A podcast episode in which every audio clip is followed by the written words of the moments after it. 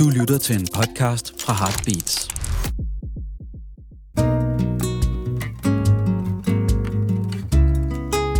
Banæs er dyrenes konge kan produceres takket være min sponsor Hello Fresh. Et måltidskassekoncept, hvor man får sendt kasser hjem med opskrifter og ingredienser. Gå ind på hellofresh.dk og brug koden BANÆS for at få op til 1199 kroner i rabat på de første fem måltidskasser og fri fragt på første kasse, hvis du endnu ikke har været kunde. Du kan også bruge koden, hvis du har været kunde for mere end 12 måneder siden og ønsker at blive det igen.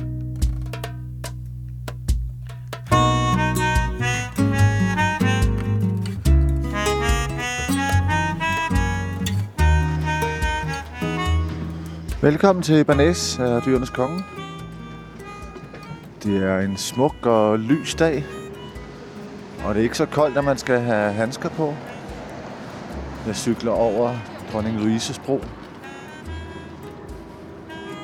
Det er midt på dagen. Og har forholdsvis stille. For mere end 30 år siden, i begyndelsen af 90'erne, arbejdede jeg på et ungdomsblad, ungdomsbladet Mix. Og min chef derinde var yngre end jeg. Han var i midten af 20'erne. Han sagde en dag til mig, at der er noget, jeg har tænkt over, Kongstad. Hvordan kan det være, at jeg aldrig nogensinde ser dig stresset? Det irriterer mig. Og jeg forstod godt, at det spørgsmål kom fra ham. For han var usædvanlig entreprenant.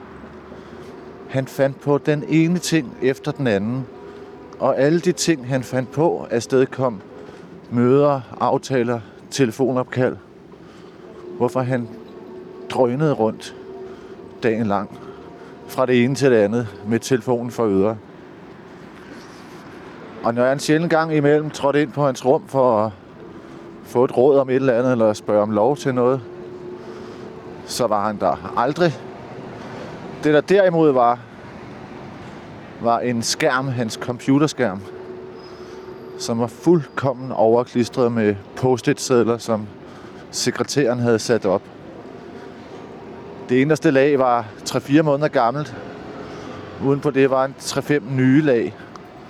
Og alle de yderste post-it-sædler sluttede med seks udråbstegn. som meget ville folk have fat i ham.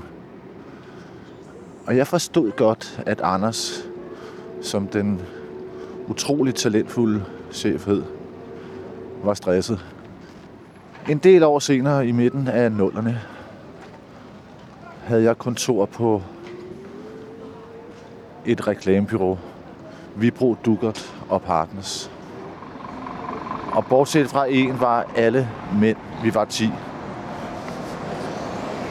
Cheferne var også mænd. Bortset fra en. Hun hed Hanne Felthus, hedder det stadig.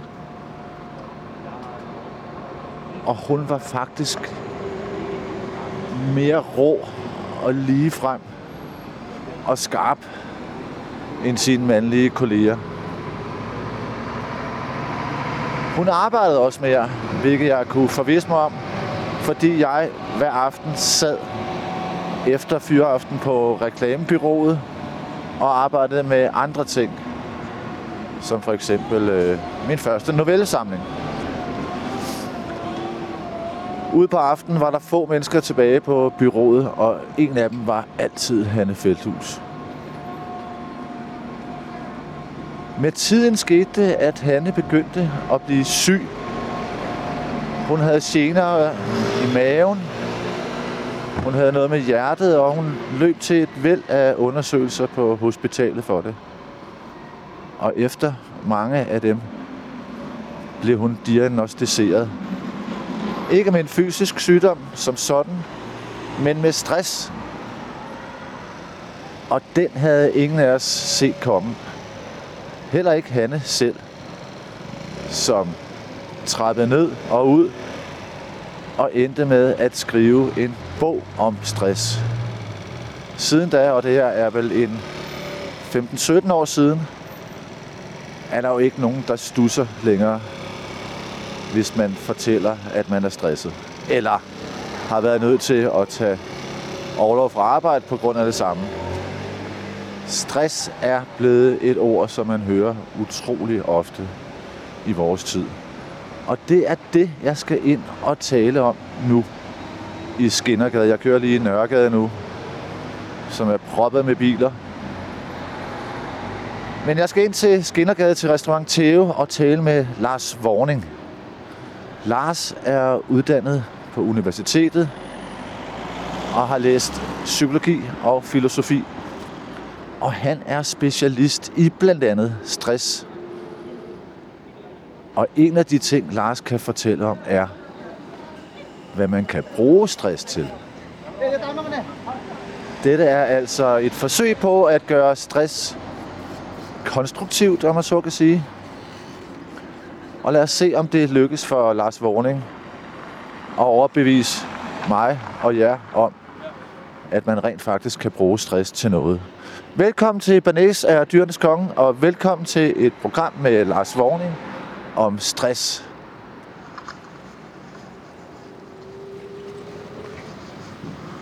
Her ligger Skinnergade. Der står tatovørerne og ryger en smøg ude foran deres forretning. Der ligger Faros Cigar. Yorks Passage. Og herinde plejer der ikke være noget særligt at komme efter, hvis man skal spise god mad. Ja, det vil lige sige med undtagelse af bare vin, som ligger nede i den ende ned mod Fjolster. Ja, undskyld, Købmarkedet. Men nu er altså åbnet her. Restaurant Theo, og der står Lars Vorning af cyklen. Så lad os komme indenfor. Hej. Øh, et ord til Thomas.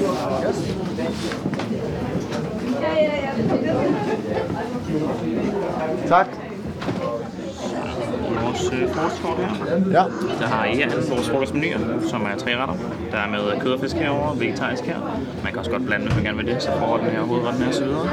Hvis nogen vil på den her side, så kan man opgradere til øh, bøf for øh, 100 kroner ekstra. Ellers så er der øh, à la carte på bagsiden her, og øh, drikkevarerne der. Ved du hvad, vi vil gerne bestille øh, to af den grønne. Ja. Er, er, er der ikke noget med, at I også laver juice til? Jo, vi har en øh, juice menu også, man kan få, hvis man vil. Skal vi ikke prøve det? Åh, oh, klar. Ja, okay. Helt klar. Det gør vi. Tak. Fantastisk.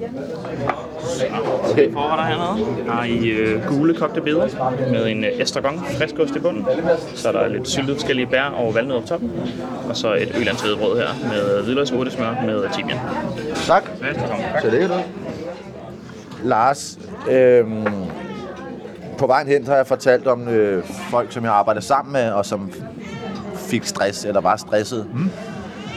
Og så fortalte jeg om øh, Hanne inden fra Partners, som øh, troede, hun havde ondt i sin mave og blev undersøgt, og så var der noget med hjertet, og hun blev undersøgt, og til sidst fandt man ud af, at hun fejlede ikke noget fysisk på den måde, hun havde stress. Ja. Og det var en nyhed, og det var i 2006. Det var sådan, kan man blive så syg af det. Øh, sidenhen så er, har, altså, hører man jo rigtig meget om det. Hvorfor tror du, at folk taler så meget om stress nu? I forhold til dengang vi var børn, der blev der ikke rigtig talt om det. Uh, det er et godt spørgsmål. Men jeg tror, der er flere grunde. Jeg tror, øh, altså, jeg tror, der er to ting. Jeg tror, vi, vi er mere stressede. Altså, øh, sådan helt generelt set. Ikke? Der har altid været stressede mennesker, men jeg tror, der er mere stress i samfundet. Det er der tyder undersøgelser jo også på. Men jeg tror også, at, at, at der er mange ting, som ikke blev registreret som stress dengang, som ikke blev talsat som stress. Altså, øh, man kunne få et nervøst sammenbrud, og man kunne gå rundt og have ondt i maven og sådan noget. Der har også været en masse, som har haft stress, men som ikke vidste, det var stress, tror jeg. Så, så jeg tror, det er begge dele. Ja, øh, men, men vi er mere stressede i dag. Og det, det, det er jeg sikker på. Men jeg tror, det er begge dele. Jeg tror også, det er fordi, at vi, at vi simpelthen ved, at det er stress nu. Dengang var det måske, måske diagnostiseret som noget andet, eller i talsat som noget andet, eller bare som man ikke vidste, hvad det var. Men, men hvad er egentlig stress? Altså hvis man skiller det eller sådan øh, psykologisk, skulle jeg til at sige.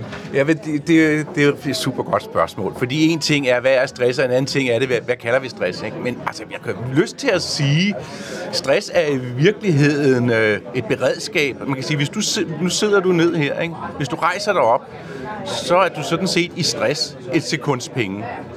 Fordi at, at det kræver mere blod, øh, det kræver mere blodcirkulation, det kræver mere ild, det kræver mere at stå op end at sidde ned. Det vil sige, at din krop skal nu indstille sig på en ny position, og hvis du begynder at gå, så er du i stress igen, indtil kroppen har stabiliseret sig. Du kender det en sommerdag, hvor du ligger ned øh, med en god bog, og så ringer telefonen, så rejser du dig op, og så er du ved at besvime. Det er sådan set dit system, der ikke kan følge med. Det er jo ikke noget, vi bliver, det er jo ikke, det er jo ikke sygdom eller noget, men det er jo sådan set bare den tilstand, hvor, hvor kroppen siger, hey, så vi skal bruge mere ilt, vi skal bruge mere blod, gang i pumperne. Og der kan godt lige gå et sekunds penge, inden at det er stabiliseret, og så er der en ny balancetilstand. Så er der ikke stress mere. Så der er du i stresset et sekund, kunne man sige. Ikke? Så det er i virkeligheden bare en måde, at din krop fortæller din hjerte, din lunger osv., at der skal produceres mere ilt, mere blod osv. Det er sådan set det, kunne man sige, stress helt basically er. Og det er jo en sund tilstand. Det er jo smadret godt, at der er det beredskab, sådan så at, at, at, for, at kroppen stabiliserer sig. Ikke? Så kan man sige, at når du har rejst og begyndt at gå, så pludselig ser du bussen derhen, begynder du at løbe. Ikke? Og på et tidspunkt, så kan din krop ikke følge med længere. Så bliver du forpustet, og til sidst, så må du enten give op, eller også så kommer du ind i bussen, og så må du sætte dig ned og bare sådan fuldstændig udmattet, fuldstændig, åh oh, gud mand, jeg kan næsten ikke øh, få vejret, ikke? Så går der et stykke tid, inden kroppen stabiliserer sig, ikke? Men jo igen er det jo en sund tilstand. Altså, der er jo ikke noget, det, det, det, er, jo, det er jo et velfungerende system, ikke? Så kan man gå hen og sige noget andet. Det vi kalder stress, ikke? det er jo hvis, at kroppen i meget lang tid ikke har kunne finde en stabil tilstand. Ikke? Fordi som jeg sagde før, når du rejser dig op, så går der ret, så går der ret kort tid, så, føler, så er der jo ikke noget, så er du i balance.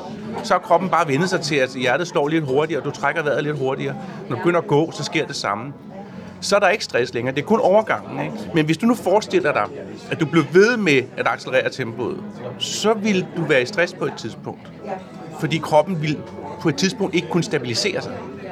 Det er det, vi oplever, når vi løber op til sidst, må vi sige, okay, nu er jeg nødt til at sætte farten ned. Ikke?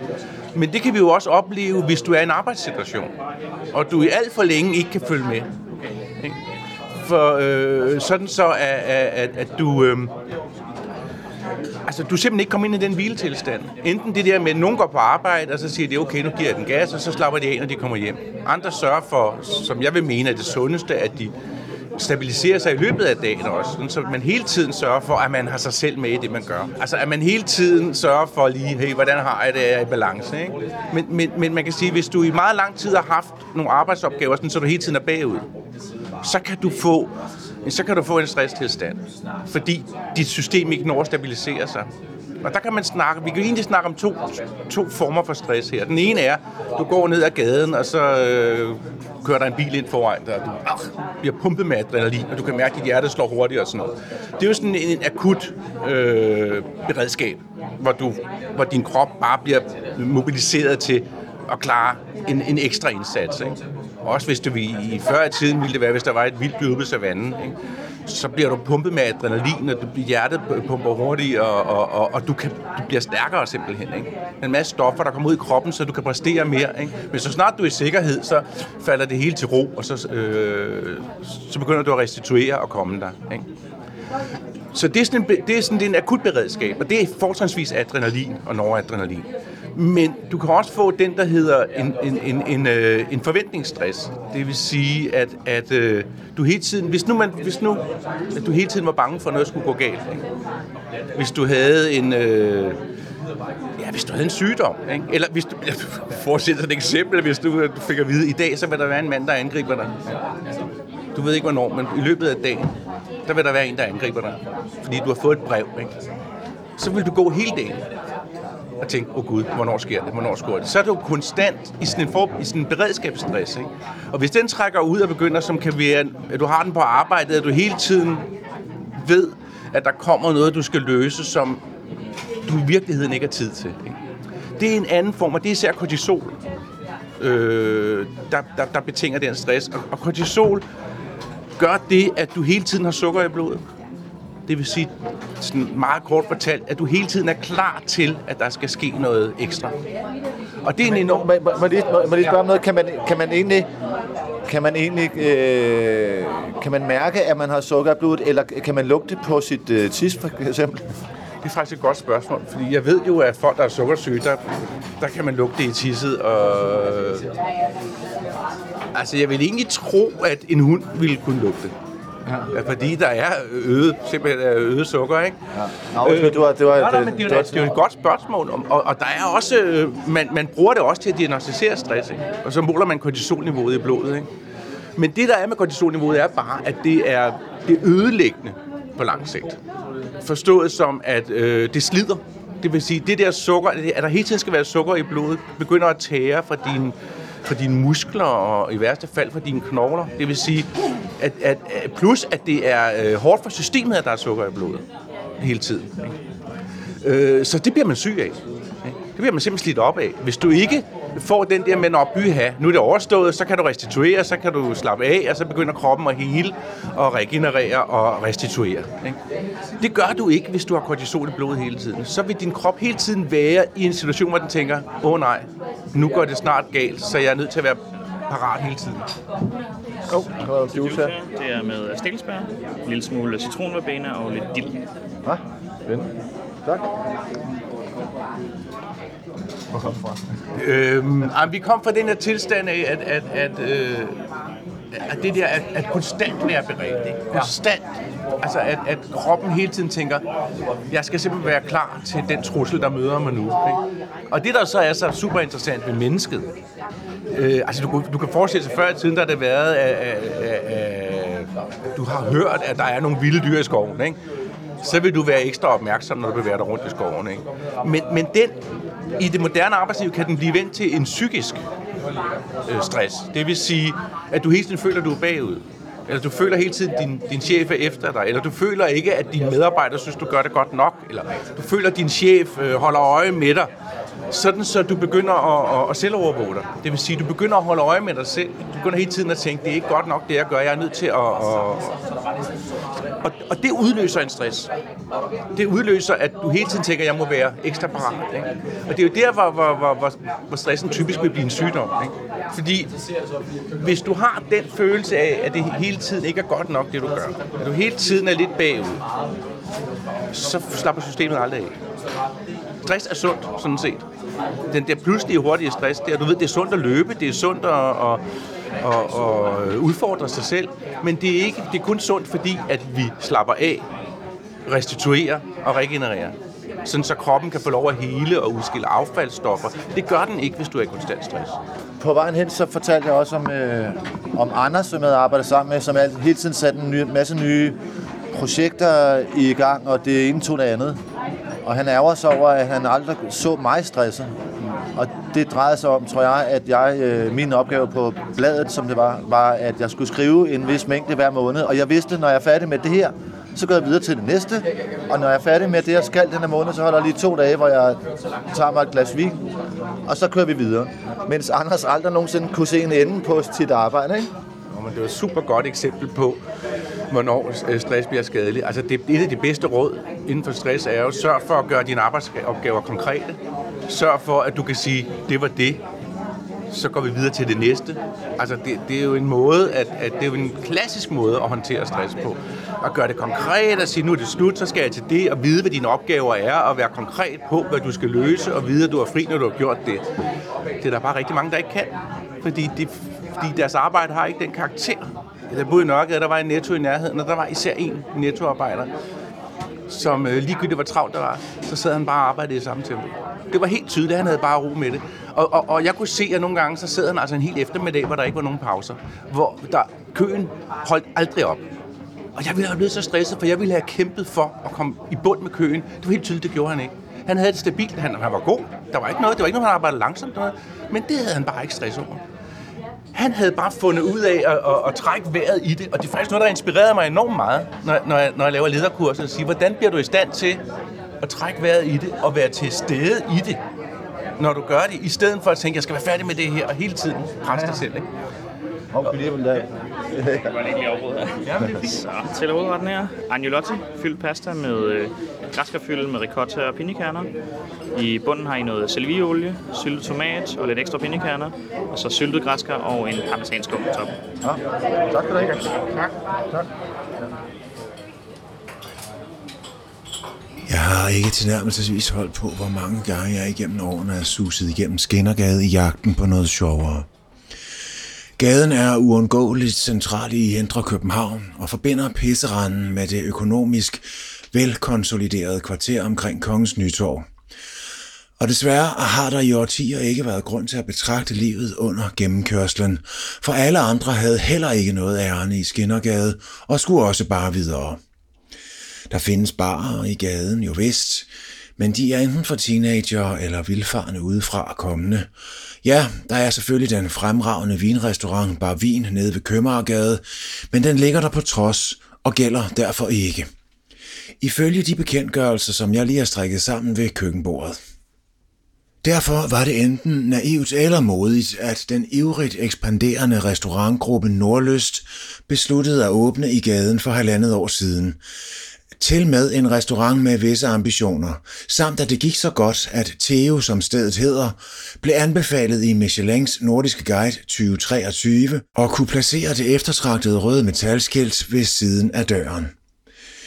Hjemmefra konstaterede jeg, at de præsenterer sig som et sted inspireret af bistronomi, en bevægelse fra midten af nullerne, som reformerede de parisiske restauranter ved at erstatte foie gras, trøfler og hummer med billige råvarer, herunder masser af grønt, og tilberede disse med gourmetkøkkenets finesse og omhu, og det er første gang, jeg oplever, at en dansk restaurant refererer direkte til den franske bølge. På deres hjemmeside optræder også en klokkeren dobbeltkonfekt, som jeg burde holde mig for god til at eksponere. Den lyder som følger. Menuen tager altid udgangspunkt i de råvarer, der er i sæson i den pågældende årstid, hvormed man altså bogstaveligt talt forsikrer kunden om, at man ikke insisterer på at sætte himmel og jord i bevægelse for at skaffe forårsråvarer i november.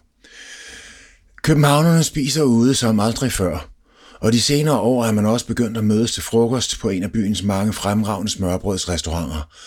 Vil man spise andet end sild og stjerneskud, skal man se så godt for, og det udvider både byens spændvidde og tjener Theo til ære, at de holder frokoståbent alle dage undtagen søndag. Det var en uhyre almindelig onsdag med småbanden på cykelstierne og alt for mange mørkeblå boomer i gadebilledet, og til min overraskelse var der 70% belægning inde i det lille lokale, tre trin ned fra gadeplan. Der er plads til 28, og man havde indrettet sig hyggeligt og uprætentiøst med nydelige møbler i lyst træ, cremefarvede Østerbro-vægge, litografier, monokrome billedtæpper, bloklys på bordene og åbent ind til køkkenet. Der var et kompakt hold på arbejde, tre i køkkenet og to behagelige og kompetente folk på gulvet. Der er to træretters frokostmenuer til 325 kroner at vælge imellem. Vi tog den grønne, samt eskorterende juicemenu til 130 kroner. Knap havde vi afgivet bestilling, før tjeneren stillede to glas blåbær med basilikum foran os. Markedet for ikke-alkoholiske drikke er stejlt stigende, men stadig har ganske få steder en decideret juice-menu. Hvilket skyldes, at det er både tidskrævende og svært at lave juice, hvis ambitionerne vel at mærke rækker ud over guldrod og appelsin.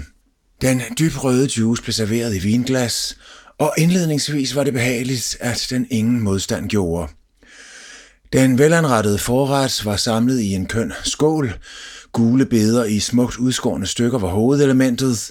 Man havde kogt dem kvart over al dente, et bevidst valg, tror jeg, for retten var som helhed meget medgørlig, eller det nogle anmeldere kalder comfort food.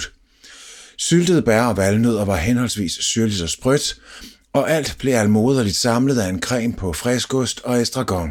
Vi fik også et rundt brød på blåstemplet mel, og måske havde man lavet sig inspirere af Irmas gamle hvidløgsflyts. I alle fald var midten af brødet svampet af hvidløgssmør med timian. For svampet til mig. Men jeg er også blevet så røvhamrende kedelig og taburet. Det stod nu tændrende klart, at juicen skulle have haft et element af syre, for retten var indladende på randen af det fidele og trængte til at blive trukket ud af kurs. Lars, vi kommer fra, fra kassemanden nede hos Netto, som havde regnet ud, at den kø ville blive ved med at være der, og derfor ikke skyndte sig at få den afviklet, fordi han vidste godt, at det kunne ikke lade sig gøre. Ja, lige præcis. Han var bare sådan, okay, jamen, øh, jeg gør mit arbejde. Hvor øh, jeg tror, hvis jeg havde siddet der, så havde jeg siddet og tænkt, hvordan får jeg hæs på den kø? Ikke? Så, så ville det komme til at handle for mig om, at eliminere køen. Ikke? Og så havde jeg begyndt at stresse. Så havde jeg fået stress, for den var aldrig gået væk. Det var, det, der var, det var bare en travl netto. Ikke? Så jeg havde fået stress, hvis jeg havde siddet der. Det havde han tydeligvis ikke. Og jeg tror endda, han arbejdede hurtigere, end jeg ville have gjort på den lange bane. I løbet af, hvis du havde strakt over en hel dag, tror jeg sådan set, at han havde ekspederet flere kunder, fordi han lavede ingen fejl. Han var i ro. Det kørte bare for ham. Han kørte bare tingene, og øhm, man kunne se, at han havde det godt med sit arbejde simpelthen. Ikke? Og var dygtig til det, fordi det, der sker, er, hvis du stresser i sådan en situation, begynder at stresse over længere tid, begynder du også at lave fejl. Fordi den form for stress, som du motiverer der, den, den er i virkeligheden en urstress, som stammer ud fra savannen, hvor der står et vildt dyr over for dig. Og der skal du kun kigge på dyret. Du skal være dybt fokuseret. Det er det eneste, der skal have din opmærksomhed. Du skal ikke tænke over at se nogle flotte blomster, der står derude. Fordi så bliver du spist. Ikke? Du skal kun tænke på det, der står lige foran dig. Men det gør jo så også, at de andre processer går i stå. Så du kan ikke tænke dig om. Du kan ikke begynde at overveje ting eller fordybe dybe tanker eller sådan noget. Det er simpelthen ikke det, der er meningen der. Meningen der er at overleve. Og det er, hvordan kommer jeg herfra i live? Og det er ikke en kompliceret akademisk tankeproces. Det er simpelthen en instinktiv proces. Øh, så det, der sker i den stresstilstand, det er, at du bliver dårligere til at tænke. Ikke? Men du bliver også på sigt øh, klodset, fordi dit system er presset hele tiden. Så du begynder, for eksempel det der, vi kender, hvis vi er stresset, så kommer vi til at vælge ting. Vores krop bliver klodset, og vi begynder at få ondt i maven, vi begynder at få ondt i hovedet. Vi begynder simpelthen på den lange bane, bliver vi mindre effektive. Ikke? Fordi det er et akut beredskab, der er lavet til at slippe ud af den situation. Så snart du er i sikkerhed, så slapper du af og begynder at tænke, og så starter de andre processer. Ikke? Så du kan ikke tænke klart, du kan ikke øh, gøre, altså mm, inden for forskning viser det sig, at du kan ikke du kan ikke være kreativ der. Så, så, så snart at du er processer af andet end samlebåndsprocesser, så bliver du dårligere til det. Ikke? Så, altså, så, man, så man kan ikke være kreativ som oftest, hvis man er stresset, fordi det blokker ligesom øh, det, der skal til, for at man kan tænke ud over grænserne? Altså, nu, nu er der forskel på folk. Ikke? Det er der jo bare. Men altså, helt generelt, så hæmmer det kreativitet, den form for stress. Så, men man kan sige, den form for stress, som er, øh, som er mere udfordrende, som man siger, som er den, der appellerer til, åh, det, det skal vi klare det her. Ikke? Altså, det er sådan en positiv stress, ikke? hvor du bare tænker, fedt mand, øh, men, men, men, men du er ikke presset, du føler dig ikke troet. Så er der stadig plads til, at, at, at, at det er der, hvor stressen begynder at virke positivt. Ikke? Så gør den der bare mere vågen. Man kan sige meget skidt om angst til, til eksamen, men du falder ikke i søvn til eksamen. Der er masser af energi i stress og i angst. Ikke? Der er masser af energi i det, og der, og der er også masser af, af opmærksomhed i det. Og nu kan jeg så ikke lade være med at lægge mærke til, at du pludselig tæller om angst øh, side, sidestillet med stress. Og hvorfor kommer angsten pludselig ind i billedet? Det har jeg ikke spurgt om. Jamen, altså, det er, jo, det er jo mit speciale, og det er, har jeg meget fokus på. Men man kan sige, at der er to ting, der er meget nært slægtskab med angst og stress. Den stress, som, som øh, hvis du troede, det er jo også en angsttilstand. Der er, altså, altså, hvis du troede, har du jo angst for din eksistens, ikke? og det udløser stress. For stress er ligesom det, der skal gøre, at du kan klare det. Angsten er det, der skal... Øh, det beredskabet. Så det er et fælles beredskab, men der er også det, at hvis du, hvis du har angst, så bliver du stresset. Hvis du hele tiden går rundt og, og er bange for, at noget skal gå galt, så, så udløser det jo stress. Ja, det er vel særligt, hvis man går bare, altså som angst vel egentlig per definition er, at man er bange for noget, som man ikke rigtig kan overskue, hvad er. Ja, ja. Altså noget, ikke et dyr, men noget, øh, øh som kan være farligt ved en stor plads, eller ja, du ved. Altså hvis du har social angst, nu nævnte du den store plads, hvis du har social angst, så er det jo stressen at gå ud for en dør, fordi du føler dig troet. Ikke? Og angst er kendetegnet ved, at den ikke har noget objekt. Der er ikke noget konkret, der tror dig, så du ved ikke, hvad du skal gøre ved det. Så du er bare i fare. Ikke? Så det, der er generaliseret angst, øh, er også bare, at du hele tiden føler, at verden er farlig. Og det er selvfølgelig stressende. Så er verden jo et stressende sted at være. Hvis du har social angst, så er du selvfølgelig bange for at gå hen blandt mennesker. Så er det stressende at være blandt mennesker. Ikke? Så, så selvfølgelig udløser angst stress relateret til, de, øh, til, til det, som udløser angsten. Ikke? Og, og, og det er jo også det samme beredskab, når vi snakker, altså i meget høj grad. Det, det der er øh, så specielt ved angst, er, at som, som, vi, som jeg lige kort nævnte, den er uden objekt, hvor frygten har et konkret objekt. Der stod vi før, så vi talte om, at øh, du står ude på savannen, og der er et dyr, der angriber dig. Så ved du, hvad det er. Så løb for pokker, ikke? Men angsten, der ved du ikke, hvad det er, der er farligt. Så det bør du i virkeligheden stands op og tænke dig om. Det virker bare kontraintuitivt, for du får lyst til at handle. Ikke? Fordi den udløser den stress, og stressen gør, at du tænker, at jeg må gøre noget. Ikke? Øh, og, og det er ret interessant i... Øh, altså for eksempel nu laver jeg øh, uddannelse i ledelse. Der er det jo ret interessant, at du ikke begynder at springe til handling, når du bliver ramt af en angstreaktion. Men i stedet for at tør trække vejret i det, og tænke, hvad er det egentlig, der er på spil her? I stedet for at begynde at, at, at bare handle, fordi så dulmer det angsten, så skal du stanse op, trække vejret og sige, hvad er det egentlig, der udløser det her? Fordi det er ikke umiddelbart øh, synligt. Ikke? Men det udløser stress under alle omstændigheder. Spørgsmålet er så, kan du bruge den stress? Eller man kan også sige det sådan lidt, bruger stressen dig, eller kan du bruge den? Ikke? Altså er det stressen, der begynder at diktere, at du gør alt muligt? Ikke? Altså hvis, hvis nu vi siger, at jeg havde siddet i, i, i ved kassen i Netto, så var jeg begyndt at arbejde hurtigt. Ikke? Men det er jo fordi, jeg ikke tænker mig om. Det er jo fordi, stressen begynder at styre mig. Men det er jeg sikker på, at jeg havde gjort.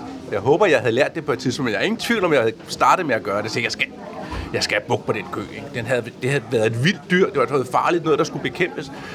Og, og så var jeg begyndt at arbejde hurtigere og hurtigere, indtil jeg var kollapset, eller, eller bare hvor måtte stoppe, fordi det var for hårdt. Ikke? Men så er det jo stressen, der bruger mig. Ikke? Hvis jeg i stedet for at sige, gud, var der mange mennesker, fedt, ikke? Jamen altså, det er lige mit S, du. Så falder jeg i hvert fald ikke i søvn med. Det er jo en god dag, det her. Ikke? Jeg trækker vejret i det, jeg gør det i det tempo, jeg kan. Men jeg er hele tiden øh, øh, på duberne, ikke? fordi der ligger en opgave derude. Ikke? Nu sagde du lidt, mens vi spiste før, så sagde du, at der var en øvelse, som, øh, som, du, som du brugte, når du blandt andet øh, havde med ledere at gøre. Hvad, hvad, hvad er det for en øvelse? Og kan, kan vi prøve, måske prøve at se, om vi kan få synliggjort den øvelse, som lytterne kunne lave den derhjemme? Vi kan prøve. Det er jo en øvelse, jeg plejer. Det, det er jo, jeg har meget pointe med at få noget kropsligt med, så vi skal op og stå, og så skal vi stå og svinge lidt med armene og sådan noget. Ikke? Så det, nu skal vi se, om vi kan gøre det i radio. Men, men grundpointen i øvelsen er faktisk to ting. Den ene er, at vores opmærksomhed er ensporet. Og jo mere stresset vi bliver, des mere, des mere trænger det sig på. Hvad, hvad, undskyld, det må du lige sige igen. Vores opmærksomhed er ensporet. Hvad mener du med Vi det? kan kun, vi kan kun tænke på én ting ad gangen. Vi kan så skifte ret hurtigt mellem, men vi kan kun tænke på én ting ad gangen. Det er sådan, vores kognitive bevidsthed er skruet sammen. Og det kan jeg illustrere med, hvis I nu her, hvis I har lyst, så kan I jo være med her. Så kan I stille jer på gulvet. Bare ret op og ned. Og så kan I lade højre arm frem for jer gå ud i vandret tilstand. Skal jeg ikke prøve at gøre det? Mens du, ja. Så Lars, du siger, hvad det er, jeg skal gøre. Jeg rejser mig op igen. Så må jeg hellere holde mikrofonen, ikke? Fordi, Ja, ja, men det, Eller en af os, fordi du skal bruge begge arme. Det er det, der er helt tiden. ja, men du holder den. Ja. Og så, og så, og så siger holder jeg mikrofonen her. Så tager du øh, din højre arm, og så tager du den ud øh, lige frem for dig, og tilbage igen. Og så tæller du på det, så siger du, en ud frem for dig, to ned igen. Så der hænger den ned langs siden, og så ud frem foran dig, ned igen. Og hvis vi tæller på det, så siger vi bare 1, 2, 3, 4. Det er sådan helt enkelt. Frem foran dig, ned igen, frem foran dig, ned igen. Den anden arm, den skal gøre noget lidt andet der, der tager du den først halvvejs op til vandret. Og så ud til vandret. Halvvejs ned, og så ned langs siden. Så den tager vi, den er lidt sværere at forklare, men altså vi rykker sådan, man kan sige, en kvart op. Okay. Sådan en, en, en, en, en camembert-osteskive op. Okay. Ikke? Så vi tager den lige skråt foran os frem, og så ud til vandret. Ned skråt foran igen, og ned. Og tæller vi også her? Ja, så tæller vi 1, 2, 3, og nu er vi tilbage igen. Nu er den nede langs siden. Så prøver vi at tælle igen. Skråt ud, vandret, skråt ud, ned igen. 1, 2, 3, 4. Og så skal I bare gøre det samtidig. Og jeg, nu er I klar, så, så den ene arm laver øh, lige ud og ned igen, og den anden laver kvarte. Okay. 1, 2, 3, 4. 1, 2, 3, 4. 1, 2, 3, Ej, det må jeg 4. 1, Jeg er jo 2, 3, 4. Så Martin fortæller mig nu, at han er trommeslager, og han kan ikke. Det er ret sjovt, ikke? Jeg venter lidt. Okay. Ja. 1, 2, nej. 1, Jeg kan hjælpe lidt. Det går ikke så godt her. 4. Hvorfor er det svært? Det er fordi, du ikke kan tænke på begge dine arme på en gang. Du kan kun tænke på den ene arm ad gangen. Så kan jeg jo ikke spille trommer. Der, Jo, jo, for der lærer du det. Der, ind, der lærer du kroppen det. Kroppen kan tænke, gøre tusind ting på en gang. Den kan fordøje, trække vejret, slå hjerte og bevæge arme på, på, på, på en gang uden problemer. Men din bevidsthed, din kognitive bevidsthed, kan kun være opmærksom på én ting ad gangen. Og derfor kan du ikke have opmærksomhed på begge arme på en gang. Ja, altså, jeg må så sige, at det er fuldstændig rigtigt, for jeg kunne ikke finde ud af det. Øh, Hvilket undrer mig, for jeg, jeg, jeg kunne godt tænke mig til, hvordan det skulle se ud. Tak for hvad? Nu talte jeg. Nu skal jeg så komme med et lille træk, fordi når jeg laver den med intro til, øh, øh, til lederne, så har jeg en dobbelt pointe i det. Og det er, at det kan de sagtens. Det kan de sagtens, hvis de bare gør det langsomt nok. Der er faktisk kun tre forskellige positioner. Så, hvis, så når jeg ikke tæller, nu talte jeg her, fordi det er radio, ikke? Så, så ellers havde det været meget mærkeligt, hvis jeg ikke havde talt. Ikke? Ja. Men normalt, så, så står jeg bare og gør det, og så siger jeg bag, bagefter til dem, jamen jeg sagde jo ikke, I skulle gøre det, jeg sagde, I skal da bare gøre det i jeres eget tempo. Og det er det, jeg kalder at vente på sig selv. Det er at sørge for, at du er med i det, du gør. Fordi selvfølgelig kan du gøre det. Du skal bare gøre det langsomt nok. Det er en meget, meget, meget simpel øvelse. Ja. Men det, der sker, når jeg står og tæller her med dig, eller står og gør det foran dem, ja, så stresser deres hjerne, og så bliver deres, og det kunne du garanteret mærke, ja, ja. din hjerne stresset. Jamen, jeg var meget opsat på at uh, så gøre det rigtigt. Ja, lige præcis. Ikke? På at gøre det rigtigt, og så stresser vores hjerne, og så kan vi ikke. Fordi jo mere vi stresser, des mere ensporet bliver hjernen, og det sværere bliver det at gøre det. Så det, man skal gøre, det er, det er træk vejret, ro på og sige, hmm, du ved, hvad tempo jeg kan gøre det i. Så står man og gør det i sit eget tempo. Og så går der ret kort tid, så kan man faktisk gøre det. Så, så det er det, jeg kalder pausen. Pausen skal være en del af det, vi gør. Pausen, det er der, hvor du hele tiden tjekker, om du er med i det, du gør. Det vil sige, at du finder dit eget tempo, hvor du kan følge med, hvor du, har, hvor du er på højde med dig selv, hvor du har dig selv med i det. Og det er sådan set det vigtigste for mig at se helt grundlæggende inden for den her form for at, at lave ledelseskursus. Det er, at du hele tiden har nogle metoder til, at du er med i det, du gør. At du ikke stresser. Så det er jo dig som leder, der ikke skal stresse. Dine medarbejdere stresser. Det gør de med stor sandsynlighed. Men du må ikke stresse. Hvad kan sådan en leder så gøre, hvis han kan mærke, at det hele buller og brager? Ikke? Altså, altså, han kan selvfølgelig stå og lave den her øvelse, men hvis han har lært, hvordan man gør fysisk, så tror jeg ikke, så, altså, jeg vil gætte på, at man vil kunne blive hurtigt til at lære det, så det ikke er nogen udfordring længere. Men hvad kan han gøre så? Ja, det er jo det. Ikke? Han kan ikke gøre noget. Men det han kan, det er, at han kan lære noget. Vi har en tredel hjerne, som sådan meget, det er sådan en model, man laver af hjernen. Det holder selvfølgelig ikke, men det, det er en meget god model for hjernen. Der er en reptilhjerne, der er en mellemhjerne, som vi også kalder pattedyrshjernen, det limbiske system, og så er der en stor hjerne. Rep, øh, reptilhjernen, det er instinkter, medfødte programmer. Det siger vi, det har reptilerne også. Så det er, hvor sanser sidder. Øh, mellemhjernen, det er øh, pattedyrshjernen, og det er der, vores følelser sidder. Og det er der, vores tillærte reflekser sidder. Det vil sige, når jeg har kørt bil et stykke tid og løber ud foran bilen, så farer min fod automatisk over på bremsen. Jeg tænker ikke, jeg må hellere bremse her, fordi så er det for sent.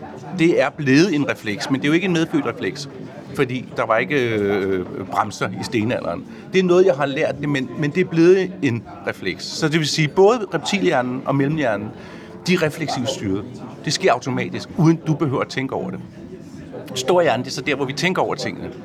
Det er også der, sproget sidder. Altså vores, vores kognitive sprog. Øh, så der kan du tænke over, hvad du føler, du kan tænke over, hvad du, hvad du sker. Så når du er faldet og taget for med hænderne, så kan du bagefter tænke, gud, hvor var det godt, at jeg tog for med hænderne. Men du tænkte ikke over at tage for med hænderne. Det skete bare. Det var en refleks, ikke? Øhm, så det vi skal, når vi bliver stresset, det er, at vi skal, jeg kalder det, at vi skal putte en cookie ind i mellemhjernen. Det vil sige, at når du bliver stresset, så danser du automatisk op og trækker vejret.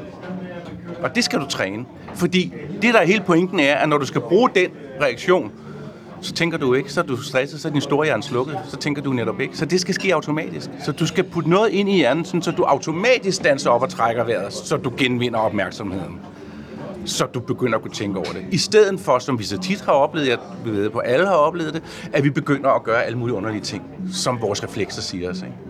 Så du skal finde en, sådan, når dit system bliver stresset, når du får den der lukning i maven, som vi får af stress, så din automatiske reaktion er at standse op og trække vejret. Og det tager to sekunder, fem sekunder, så er din opmærksomhed tilbage.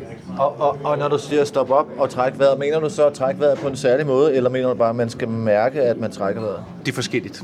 Det, det, det handler bare om, at man genvinder opmærksomheden, og det kalder jeg at trække vejret. Og det er typisk den måde, man gør det på, det er, at man lige siger, uh, ja, gud ja. Og så pludselig, altså lige så lidt, som der skal til at stresse vores store Du kunne se, hvor lidt der skulle til før, da vi stod viftet med armene. Ikke?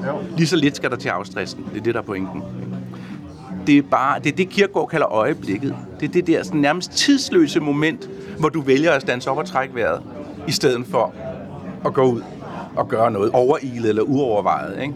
Den der, hvor man bagefter tænker, nej, nej, det sagde jeg ikke, eller det gjorde jeg ikke. Det er jo fordi, du ikke når at tænke. Det er fordi, du ryger på refleks. Ikke? Så det vi skal, er, at vi skal aktivere tankekraften. Vi skal aktivere vores opmærksomhed. Sådan så vi bliver, man kan sige det lidt, vi bliver opmærksom på, hvad vores opmærksomhed er optaget af.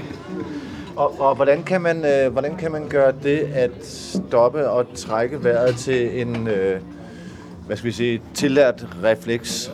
Jeg har, jeg har øh, selv, jamen jeg gør det mange steder, men jeg har især lavet en refleks, der virker det. Hver gang jeg tager min telefon op i lommen, så skal jeg trække vejret. Og det virker. Det vil sige, og, og, jeg, og jeg skal ikke andet end bare lige at trække vejret 5 sekunder, ikke? Og overveje, oh, er, du, er der styr på tingene? Ikke? Altså, det er bare et sted. Men i virkeligheden skal vi jo finde de steder, hvor vi gør det. I stedet for, eller man kan sige, når vi sidder i venteværelset, så i stedet for at sidde og sidde på mailen på telefonen, så lige bare sidde og trække vejret. Når du står ved busstopstedet, øh, og så læg det ind i, i, i, i din dagligdag, så du gør det nogle gange i løbet af dagen. Det der er, hvis du, hvis du sørger for at gøre det nogle gange i løbet af dagen, så er opmærksomheden der, når du skal bruge den. Og, og det vil så sige, at det har alle vel, i hvert fald fra vores generation, lagt mærke til, øh, særligt hvis man er opdraget som sådan, øh, som vi i en eller anden grad, så jeg tror jeg godt, jeg kan tage dig med sådan lidt venstreorienteret, hvor det gælder om, at man skal være her og nu, og man skal øh, se på dem, man er sammen med, og øh, lytte og sådan noget. Så slår det i hvert fald mig, når jeg står, når jeg venter på toget, eller sidder i et øh, tog, eller venter på en bus, at altså stort set alle står med deres telefon. Og jeg, har alt, og jeg tænker jo, fordi jeg er opdraget som jeg er, det er ikke særlig godt det der. Men det du siger nu er jo egentlig, øh, underbygger jo egentlig min, øh, min påstand om, at det ikke er særlig godt, fordi jeg går ud fra, at man slapper bedre af. Jeg går ud fra, at man slapper bedre af, hvis man ikke står og har alt muligt bullerne, som kan komme fra, sin, fra den telefon, som man står med. Altså du ved, nogen der har skrevet, nogen der har stillet spørgsmål. I stedet for lægger den fra dig, og så kigger op i himlen, eller hen på dem, som man står sammen med. Jamen, jeg er jo selvfølgelig så udgangspunkt enig med dig, men det ja. er jo ikke så enkelt. Det er også tænk, nemt- hvis det er også du- nemt at være for Tænk, hvis du har en super fed mindfulness-app på din telefon, og det er det, du er i gang i, så vil det jo være godt. Min pointe er, at du skal være opmærksom på, hvad du gør. Så hvis du er i telefonen, så er det fordi, du har valgt at være i telefonen. Fordi det er det, der er det rigtige at gøre. Det vi glemmer er, at det bliver en, det bliver en refleks, at vi tager telefonen frem. Vi har ikke engang overvejet det. Det er bare noget, der sker. Men det er jo fint at tage telefonen frem, hvis du lige siger, hmm, hvad gør jeg nu? Gud, jeg tror lige, at jeg tager telefonen frem og får ordnet det møde. Eller, gud, jeg tager skulle lige at logge lige ind på min mindfulness-app, så laver jeg lige 5 minutter mindfulness her i toget. Det er valget. Det er bevidstheden om, hvad du har gang i, der er afgørende. Det er ikke, om det er telefon eller ej. Så hvis man automatisk, og sådan ser det ud, som om det foregår, hvis man automatisk tager sin telefon op i det øjeblik, der er den mindste pause, så er det ikke noget valg. Så er det nærmest blevet det, du- vi talte om før, nemlig blevet en refleks, som man har tilladt sig. Lige præcis. Og det er det for rigtig mange. Og det er det også for mig, og det er det også for dig. Altså, ikke? Vi kan ikke komme udenom det. Det, jeg prøver at bygge, det er bevidstheden. Prøv at være bevidst om, hvad du gør. Ikke? Var det- Er det egentlig det, du ville vælge, hvis du skulle vælge? Tit så sker det før valget. Det sker før bevidst, at det er bare noget, vi gør. Ikke?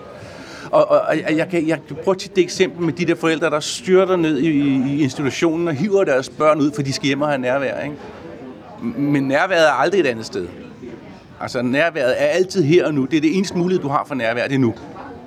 Du kan ikke, øh, det, fordi der kan komme noget i vejen, når du kommer hjem. Ikke? Så gå nu ned og vær nærværende med dine børn, når du henter dem. Ikke? Gå ind og mærk, hvor de er henne.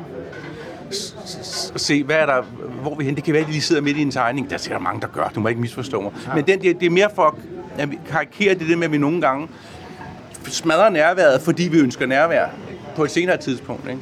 Men nærværet kan aldrig være et andet sted. Fordi når vi kommer hjem, så sker der noget, noget nyt. Ikke? Det er ikke... Det er, det er sgu da et skide godt eksempel, at man stresser ned efter sine børn for at få dem hjem til noget nærvær. Det, der, det er sgu da vildt godt. Det er i hvert tilfælde typisk, ikke? Ja. er vores øh, solbær citron timian lavet på en base på sukkerlag. Okay. Syren, det er fedt. Yes. Ja, det kan noget. Virkelig ligger den her. Så der er stikkelsbær, det, ja. ja, det er er meget sådan funky en, ikke en sådan en juice, man ikke altid regner med stikkelsbær, de skal fungere så godt. Det gør det sgu. Ja, det er godt. Tak. Stikkelsbær er en darling hos de få, som er ambitiøse med juicen. Bærets syre egner sig til salt mad. Jeg blev en kende nervøs, da tjeneren fortalte, at man havde kombineret med dild. For jeg har, som det er trofaste lyttere bekendt, et horn i siden på denne krydderurtens fulde onkel. Jeg smagte med skeptisk mine, men først da eftersmagen udrendt, meldte dillen sig på banen, og det er god tilsmagning, for dill rager taletid til sig. Juicens balance mellem sødt og surt var jeg derimod ikke enig i.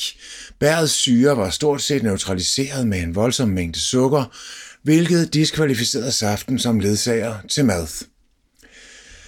Vi fik agnolotti, hjemmelavet norditaliensk ravioli med græskarpuré, nederst salvieolie, så pinjekerner, syltet tomat, flager af græskar og skum tilsmagt med pecorino, og det var netop mad, som man kunne have fået på en eftertragtet restaurant i det 11. arrondissement. Lars, på vej ind på cyklen her, der fortalte jeg lytterne, at det her skulle handle om, hvordan man kunne bruge stress til noget konstruktivt. Det har vi strejfet nu, men kan du, øh, kan du sige så meget om det, så, øh, så jeg ikke har sagt noget forkert, da jeg cyklede herhen? Det tror jeg. Altså, jeg, jeg synes, det er en oplagt pointe, og, og, og, og øh, det der, altså, som jeg har været inde på, så øh, kan stressen gøre, at du går på refleks, du går på rutine, du gør nogle ting, som du egentlig ikke vælger, men som bare sker. Ikke? Og, og, og der kan du komme til at gøre noget dumt. Ikke? Men stress er en energi, altså den, den, den, den, øh, den giver opmærksomhed og den energi, så hvis du kan styre din opmærksomhed, sådan så at du når at overveje, hvad du skal gøre, så kan du stadig bruge energien. Så, så kan man simpelthen ligefrem sige, at øh, fordi man bliver så klar og til kamp, kan man sige, når man, øh, når man er stresset, at man frem for at lade den øh, ryge ud i alt muligt øh, diffust, så hvis man så kan samle den og sende den øh, væk fra sin krop igen, så har man altså fået en eller anden, øh, en eller anden kraft, som man kan bruge til noget. 100 procent. Det er jo det, det er. Det er jo en kraft, der er lavet til at overleve, sådan, så du kan løbe hurtigere, sådan, så du kan præstere mere. Øh, pointen er bare, at vi er ikke på savannen, så du skal have opmærksomheden med. Så den eneste forskel er sådan set, at du lærer at trække vejret, sådan så du får åbnet din storhjerne, din opmærksomhed igen, sådan så det valg, du træffer, er bevidst i stedet for ubevidst. Så har du stadig energien. Du har stadigvæk øh, poweren og, og opmærksomheden. Og, og måske et sted, hvor man kan se det rigtig tydeligt, det vi snakker meget om, at de unge får klimaangst. Ikke? Og rigtig mange øh, bliver apatiske, de, de, det bliver til afmagt, det bliver til sorg, fordi de får bare den her, men prøv at høre, der er ikke nogen fremtid for os. Ikke? Og, og der arbejder jeg med i, i et andet projekt sammen med øh, øh, en NGO, der hedder SDG World, og som arbejder med verdensmålene. Så hvordan kan vi vende den afmagt til handling? Fordi den power, der ligger i stressen, i frustrationen, i, i, i afmagten, det er i virkeligheden energi, der er bare blevet vendt ind af. Man kan sige, de vender den mod sig selv, begynder at brænde sig selv, åh oh, nej, der er ikke noget at gøre, og, jeg, jeg, og, og det bliver hurtigt til sådan noget, jeg er heller ikke god nok, og hvorfor gør jeg ikke noget? Ikke?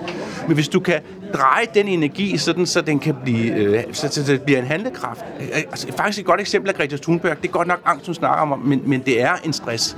Øh, hun siger, at det, der ødelagde hende, det det, der drev hende. Hun havde øh, selektiv mutisme, hun havde øh, spiseværing, hun, havde, øh, hun var simpelthen ved at dø af angst, altså fordi hun vendte det ind af. Men da hun fik, da hun fik skrevet det der skilt der, og hun fik en, en sag at handle for, så blev det, som hun selv sagde, så blev angsten en, en superpower. Fordi energien er sådan set den samme, om du vender den ind af og ødelægger dig selv, eller om du vender den ud af til handling. Så det, der det gælder om i det projekt, jeg arbejder konkret med, det er at få givet de unge nogle redskaber, nogle værktøjer, sådan så de kan bruge den energi. Det vil sige både, at de får bevidsthed på det, sådan så de holder op med at brejde sig selv, og måske begynder at skille os lidt ud. Det har vi sgu alle talt fortjent. Ikke? Det er os, der har lavet lorten for noget sige lige ud. Ikke?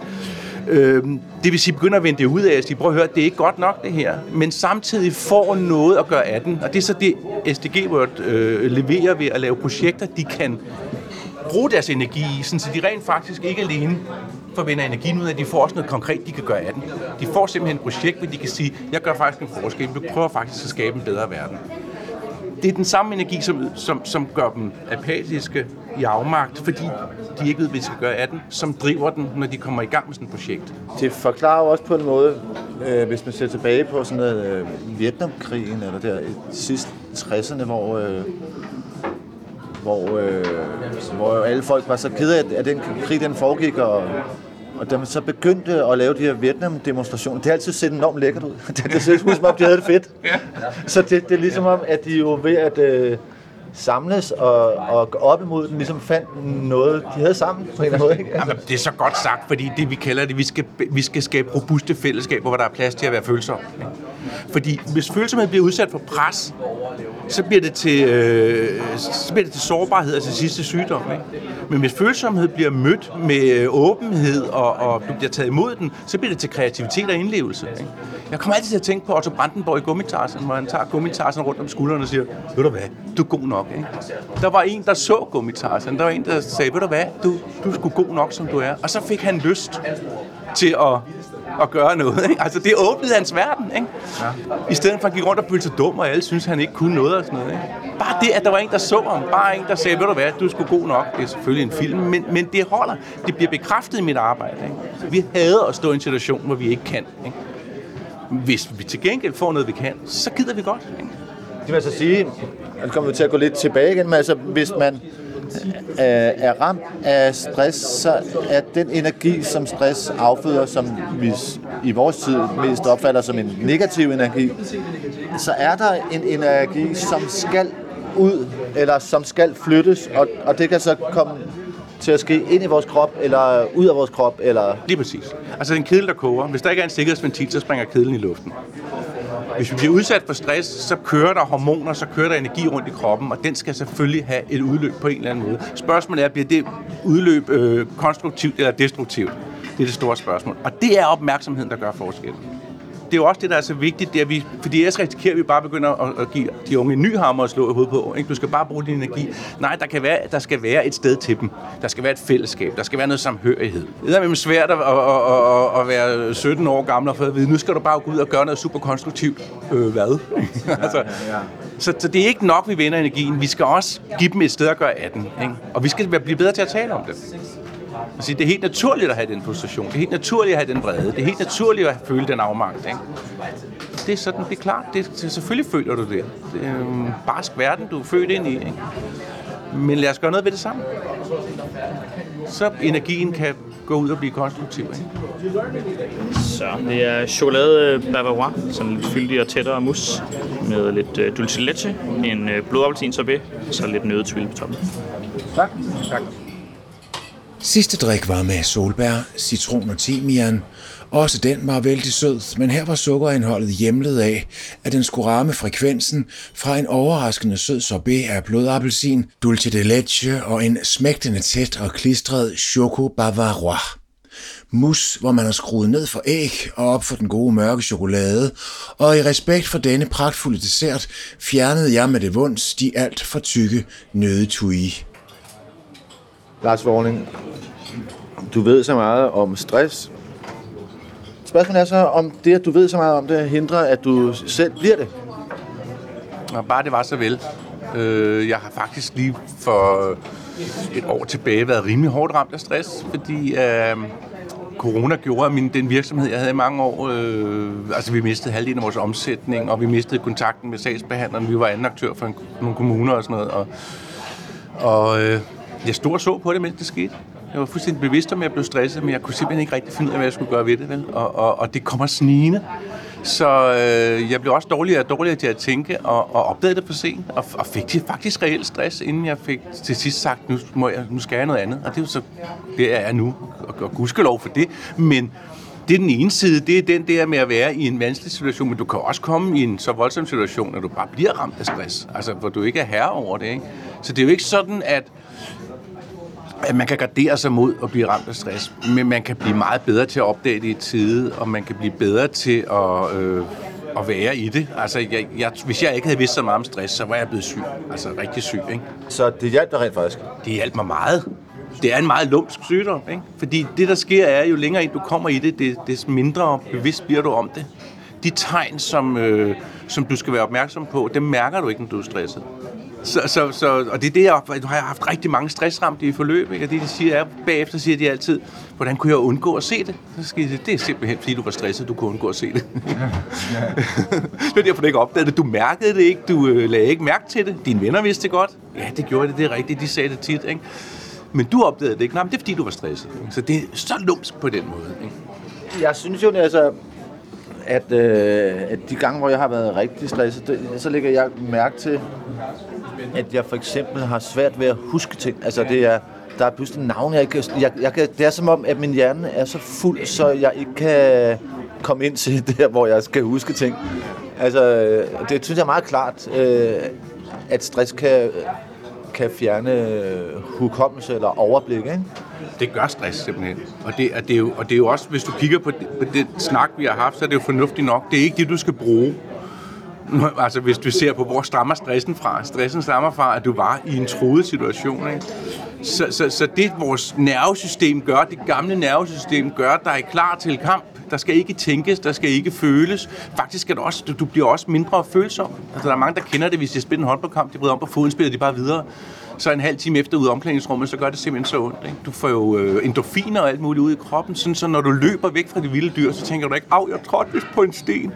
Så, så det der, det er, jo, det er jo sider af stressen, som, som vi stadigvæk får, fordi det er en rest i vores nervesystem fra den gang, at det var det, der var vigtigt. Ikke? Og det kan det jo også være nu. Det kan jo redde vores liv stadigvæk. Ikke? Det vi så skal, vi må jo kompensere for det, nervesystemet ikke gør automatisk. Det vil sige, vi må indbygge, vi må genindbygge den følsomhed. Vi må genvinde vores opmærksomhed og genvinde vores følsomhed, når vi bliver stresset. Ikke? Vi sidder ved et bord, hvor der er et, hvor der er et lille barn, øh, sidder ved, ved nabobordet, ikke? og så lader jeg mærke til mig selv før, fordi at øh, du var ved at sige noget, og så begyndte barnet at øh, græde, og så kunne jeg mærke, at det at jeg blev urolig over, at jeg tænkte, åh oh, nej, øh, ødelægger den barn nu den optagelse, som jeg havde troet, vi kunne sidde og lave her i nogenlunde ro og mag. Øh, og så kan jeg til at tænke over, mens, mens du sad og talte mig indrømme, at øh, det vel også kan virke stressende, hvis de forventninger, man har sat op, ikke bliver imødekommet. Altså, du ved... I den grad. Det er jo, det er jo simpelthen øh, en af de værste kilder til stress, det er vores egne forventninger til, hvad vi skal kunne. Ikke? Og det er derfor, det er så vigtigt. Det er et helt grundelement i at lære at håndtere stress. Det er at la- la- blive, bedre til, blive bedre til at mærke efter. Fordi vi kan jo forestille os alt muligt. Både, hvad kunne jeg engang? Hvad synes andre, jeg skal kunne? Øh, hvad, hvilke forestillinger har jeg selv om, hvad jeg skal kunne? Det kan godt være, at der er noget, du kunne engang, som du ikke kan i dag. Det kan godt være, at der er noget, du synes, du burde kunne, som du ikke kan. Og det kan også godt være, at din chef har nogle forventninger, som ikke holder stik. Men hvis du sætter dig ned og mærker og lærer og lytter til din krop, så kan du jo høre, om det holder stik eller ej. Ikke? Jamen, jeg, jeg, jeg tænker også på, at, at, at hvis man nu for eksempel skal holde en middag, og så har man inden forestillet sig, at den her middag, der skal folk øh, tale, have dybe samtaler over bordet, og, og alt muligt andet, og maden skal være så så god og sådan noget. Og så viser det sig, at en af dem, der møder op øh, til middagen, er meget deprimeret og skidefuld, og så går det slet ikke, som man havde forestillet sig, og så bliver man virkelig stresset over, at man ikke når det mål, som man havde sat ind. Ja. Ikke? Ja, præcis. Sådan er det jo. Sådan er det at være menneske. Lige præcis. Jamen, det må jeg bare sige ja. Ikke? Eller også pludselig står alle og spiller bordfodbold, hvor er det irriterende, fordi man havde regnet med, at man skulle have dybe samtaler. Ikke? Men, men det er jo sådan, det er. Og, og, og, og der kan man jo sige, igen, opmærksomheden få lige opmærksomhed på, hvad din opmærksomhed er gang i, ikke? Så, så, så, så du rent faktisk træffer en beslutning, at du ikke bare, at, at, at situationen gør dig irriteret og vred, ikke? men at du faktisk tænker, hmm, skal jeg prøve at vende den? Skal jeg prøve at insistere på, at vi faktisk får nogle dybe samtaler? Eller er det måske lige nu, hvor jeg bare skal give slip og sige, ikke? Altså, nu er det det her, der sker. Ikke? Det er skide sjovt at spille bordfodbold. Eller prøv at høre, det er simpelthen nu, vi skal snakke om, hvordan hvor, hvor skidt Henrik har det. Ikke? Altså, men, men det, jeg mener er, det eneste, vi kan gøre, vi kan jo ikke ændre verden. Verden er jo pisstavlig indimellem, ikke? Men vi kan blive bedre til, at vi rent faktisk beslutter, om vi gør det ene eller det andet, ikke? Altså, at vi lige er styr på, øhm, ja, jeg kalder det at styr på opmærksomhed, men bare, at vi simpelthen beslutter, vi lige overvejer, hvad er, hvad er egentlig det rigtige at gøre her, i stedet for bare at blive sparket ind i en tilstand af irritation og, og bitterhed over, at det ikke gik, som man havde ventet. Ikke? Ja, ja. Jeg har faktisk en sjov historie engang, hvor, hvor uh, vi havde aftalt nogle stykker, vi skulle i biografen. Så mødes vi så en, der siger, prøv at høre, har du hørt, der er fest over hos Henrik? Og så var jeg bare sådan, nej, vi havde aftalt, at vi skulle i biografen. Men de andre gik til fest, og jeg gik bare sådan helt deprimeret hjem. Ikke? Og det var totalt loose-loose. Jeg, var bare, jeg kunne ikke komme over det. Jeg kunne ikke komme over, at vi havde aftalt det. Og det er jo helt åndssvagt, fordi det havde da været skide sjovt at gå til den fest. Ikke? Altså sådan noget, det var bare sådan, det kunne jeg ikke slippe. Men, det, jo, det var simpelthen, altså, det havde jeg ikke gjort i dag. Altså, der havde jeg virkelig sagt, hvad? Altså, så går du med til den fest, hvis det er det, der sker, ikke? Altså, men der sad jeg fast i en... Det var bare det, vi havde aftalt, synes jeg. Ikke? Så blev jeg sur. Så blev jeg sur mand, ikke? og, det, og det er jo komisk, ikke? Men, men jeg tror, alle kender noget lignende, ikke? Det er, at man nogle gange ikke kan slippe en eller anden forestilling, man havde om, hvordan det skulle være, ikke? Men det er jo bare en anden måde ikke at være til stede. Ikke? Men det, jeg mener, er ikke, at man skal gøre det ene eller det andet, men man skal, man skal være med i det, man gør. Altså, man skal være opmærksom på, hvorfor man gør det ene eller det andet. Og rigtig tit er det jo bare ikke muligt at gøre det. Så sker der bare et eller andet, man ikke havde forudset. Ikke? Sådan er verden jo. Ikke? Lars Vorning, tak, fordi du ville spise frokost med mig. Jamen, tusind tak for mad, og jeg vil da bare sige, at anmelde mad er jo også en opmærksomhed. Ikke? Altså, jeg lagde mærke til flere gange, hvor jeg sad og, ledte efter en, øh, en smag eller noget, og du var bare skarp på den lige med det samme. Altså blandt andet, så jeg kunne sgu ikke engang lure, øh, hvad hedder den, banæsen? Øh, Estragon. Estragongen, ikke? altså, men det er jo opmærksomhed. Kan du, du kan jo, fordi du er vant til det, så kan du lige rette din opmærksomhed og sige, så har du smagen. Ikke? Jo. Og det vil jeg sige, nu er det ikke den sværeste smag. Nej, nej, men det var generelt jo. Der var flere steder, hvor du var jo lige kunne... Ah, og du ledte også efter dillen i en af de juicer, vi fik. Ikke? Ja. Det er jo opmærksomhed. Det er jo at rette sin opmærksomhed. Og det der, når vi smager på noget, så er det jo en, en særlig måde at bruge sin opmærksomhed på. Ikke? Som jeg ikke er trænet. Jeg er trænet i at bruge den på nogle andre måder. Ikke? Ja. Men det er jo en opmærksomhedstræning. Det er det, du gør. Du er, formår at rette din opmærksomhed lige derhen, så du kan pinde ud, hvad det var, den smag er, og hvordan den sidder sammen med en anden smag. Det synes jeg er et fantastisk godt sted at slutte i dag, Lars. tak for det. Velkommen. Theo er tydeligvis ikke en restaurant, som stiller sig tilfreds med blot at levere varen. De har ambitioner og formår i overvejende grad at leve op til dem. Jeg synes generelt, det var lidt for sødt. Men det kan ikke anfægte, at vores frokost var på niveau med de gode nye steder i Paris. Theo er en stor gevinst for Skinnergade og det københavnske frokostliv, og får karakteren 9.